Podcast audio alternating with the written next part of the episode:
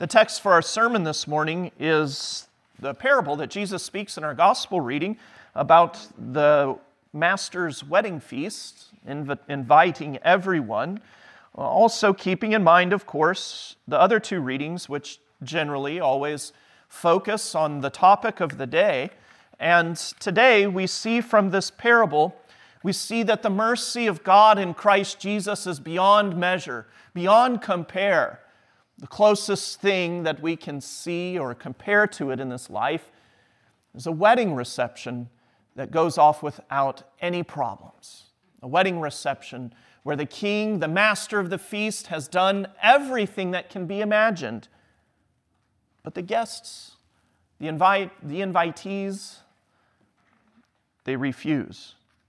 But we can see the mercy of God in this from how Jesus, how Jesus starts the, to end the parable. Look what he says in verse ten. Those servants went out into the roads and gathered all whom they found, both bad and good. So the wedding hall was filled with guests. God's grace, mercy, and peace be unto you from God our Father, from our Lord and Savior, Jesus Christ. Amen. Last weekend, the Ludwinski family, who, ironically enough, are at another wedding out of town this weekend. But many of you know, last weekend, the Ludwinskis celebrated the marriage of their son, Ben, to Emma Greathouse. Ben, of course, is a son of this congregation. And we rejoice with them. Some of y'all even went to the wedding, went to the reception. We, of course, weren't able to attend, but I do recall the invitations were beautiful. We, th- we give thanks to God that the blessing of God's word was upon this holy union, and that made it even more beautiful. We, re- we rejoice with Chris and Rick. Thanks be to God. We also heard recently that Grant Tiff, another son of this congregation, is also recently become engaged. We pray the same blessings for Grant and his soon-to-be bride. Congrats to Bruce and Carrie as well. One of the most difficult things about planning a wedding is, of course, the reception. Who do we invite? Well, you know, you can't invite everyone. Got to make choices, you know. Plus, also remember, remember that one family, they didn't invite us to their wedding, so they're off the list. Or, we can't invite that family.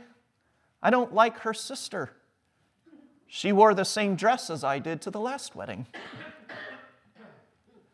But in our parable, the king is wealthy and gracious enough that he invites everyone. His desire is to invite all people. We hear Jesus say toward the conclusion of the parable, even as the first guests were invited, Jesus said, "Go out, invite the good and the bad." Because this reception, my friends, has no limit. There is no budget. There's no shortage of food, no shortage of drink, no shortage of space, nor is there a shortage of joy. But many who have received the invitation, maybe perhaps they rejected that invitation because they thought it was too good to be true. Or even as we say, Jesus points out, they thought they had better things to do, something more important. Because you see, no one is this gracious. They're suspicious of this king. They don't trust that the king is truly good. Perhaps they think the invitation is a lie. You can't trust the character of this king. It seems too good to be true. No one's that generous. There must be something, some catch. You know, nowadays it's become kind of the style that if you invite people and they return an R S V P and don't show up, You charge them for the meal. No one is that generous. I really wish I could say that were the main reason for these people refusing the king's invitation. I wish it was as easy as people just thought they were getting scammed as to why they didn't receive the invitation. It's just too good to be true, but it's not. As I mentioned earlier, Jesus points out the reason so many of them refused. One had a farm, the other had business. The people didn't refuse it because it was too good to be true, but because they thought they could find a better offer. Isn't that so often why we don't accept party invitations? There's something we'd rather do, or we don't really like the person hosting. Maybe they don't hang around with the right people at school. Maybe they're embarrassing. They don't wear the right clothes. So who are the groups in this parable? What is Jesus trying to teach? Remember his audience. Remember, this is coming toward the end of Jesus' life, toward his week of his Passion Week.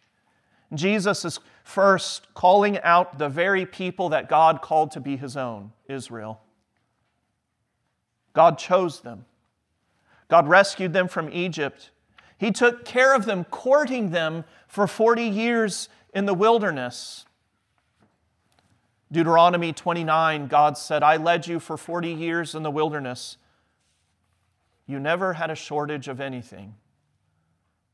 God's point was that he provided them both spiritually and physically. God courted Israel.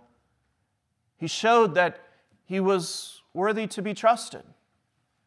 Showed that he was a good husband, a good spouse, who would never leave his wife. God provided then, and when the time came for the consummation of this marriage, when he sent his son after invitation after invitation to his people, they said, no thanks. When they saw John the Baptist, they heard his preaching, they heard his invitation, they saw his clothing, and they said, no thanks. We would like to dress ourselves not in the rough repentance of camel's hair, but we would rather be clothed in the comforts of this world and this life.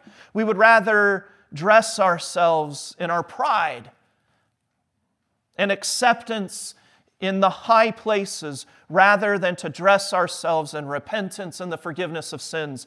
They said, no, thank you. They were more focused on their way of life. One to his farm, the other to his business. But that's not the worst of it. The parable continues. There were also some of those who were so brazen as to kill the servants of the king. You know the stories of the prophets. You know what happened to John the Baptist. And all the prophets and John did, all they did was invite the people to come. And that's the part of the parable that doesn't make sense. That's the part that has people scratching, even us scratching our heads. That's the part that's not too good to be true, but too ridiculous. And yet this is precisely what happens and precisely why Jesus is calling these people to repent. He's telling the story over and over again that God invited them to live by faith in his good character, in his good reception. But they wanted to live under the law, right? They wanted to show that they were good enough by their good deeds. So they could wear them as a badge of honor, that that was their clothing. They didn't need God. They didn't need a Savior. This is sin at its worst. The rejection of God, the silencing of his word, plugging your ears with false teaching. And even, even today, the temptation is the same, thinking that perhaps all those who teach the Bible are equal, or thinking that bigger is always better. Jesus warns us there are always wolves in sheep's clothing, and sheep will follow them. But we must examine what we are taught. We must be aware of what enters our ears. We must be aware of the invitation that is coming. Because the devil sends temptations, the devil sends invitation. There are many wolves in sheep clothing, but while even we as God's people might be tempted to think that there's business or a farm to be tempted, to be tended to, things that we're going to be tempted to think are more important than church, there is not. Sure, we will get called away for a job, for a duty of some sort, but remembering that God's word and the fact that we have His reception taking place even now, yet not yet, as we wait for the full consummation of Christ's return, He still invites you to come. There was no discrimination in the invitation, and there's no discrimination now. Go, find the good and the bad. The Master can do this because, as I mentioned, there is no shortage. This is the part that we might consider to be too good to be true. Everyone's invited? No one can afford that. That's too good to be true. But that's only because we know human nature too well. No one is that generous. You might say we know that even in ourselves, we're not that generous. We look at shortages and we worry. We look at the lack of something and we doubt. We think that this life is all that there is. No one is that generous. But Jesus said this parable is about the kingdom of God. Not a stingy father of the bride, nor vindictive mother of the groom. He is the King of heaven, and He's gracious. He is merciful. He has shown His mercy to His people time and time again, and they turned away, and yet He still calls them. He certainly would be justified in ending it all, for we have all rejected Him. There is no one who is good. All have fallen short of the glory of God. But that doesn't stop Him from showing mercy. That doesn't stop Him from continually calling you and me to cast off clothes, clothing of wickedness and strife, to turn away from the invitation of temptation, and to find and rejoice in the mercy of God's forgiveness. God is able to extend this invitation to all people because He's the one who's done all the work. This is better than a last-minute wedding invitation that has mistakes in it. The call and invitation of God is clear for you. Take heart. My Son, Jesus Christ, has died for the sins of the world. He turns every beggar into a guest at His table. Every tattered and stained life in repentance and confession, all of that sin is left at the door of the hall. He turns every beggar into a guest who has gifts beyond compare. Leave your tattered and stained lives at the door. The righteousness of Jesus is yours. That means you don't have to worry. You don't have to look around and see lack and wonder if God is really generous enough to do what He says. He is, my friends. Be clothed in the good news of the forgiveness of sins. Remember the invitation that God is present. It's worth getting dressed up for, staying up late, all the things we love about a good reception. Everything prepared, provided. Christ has clothed Himself in your sin, died in your place, and clothes you now in His righteousness. But as the reception continues, we notice something. In this parable, the character of the king doesn't change. but neither does the character of man. At the end of the parable, we see that the king is amongst his people during the reception.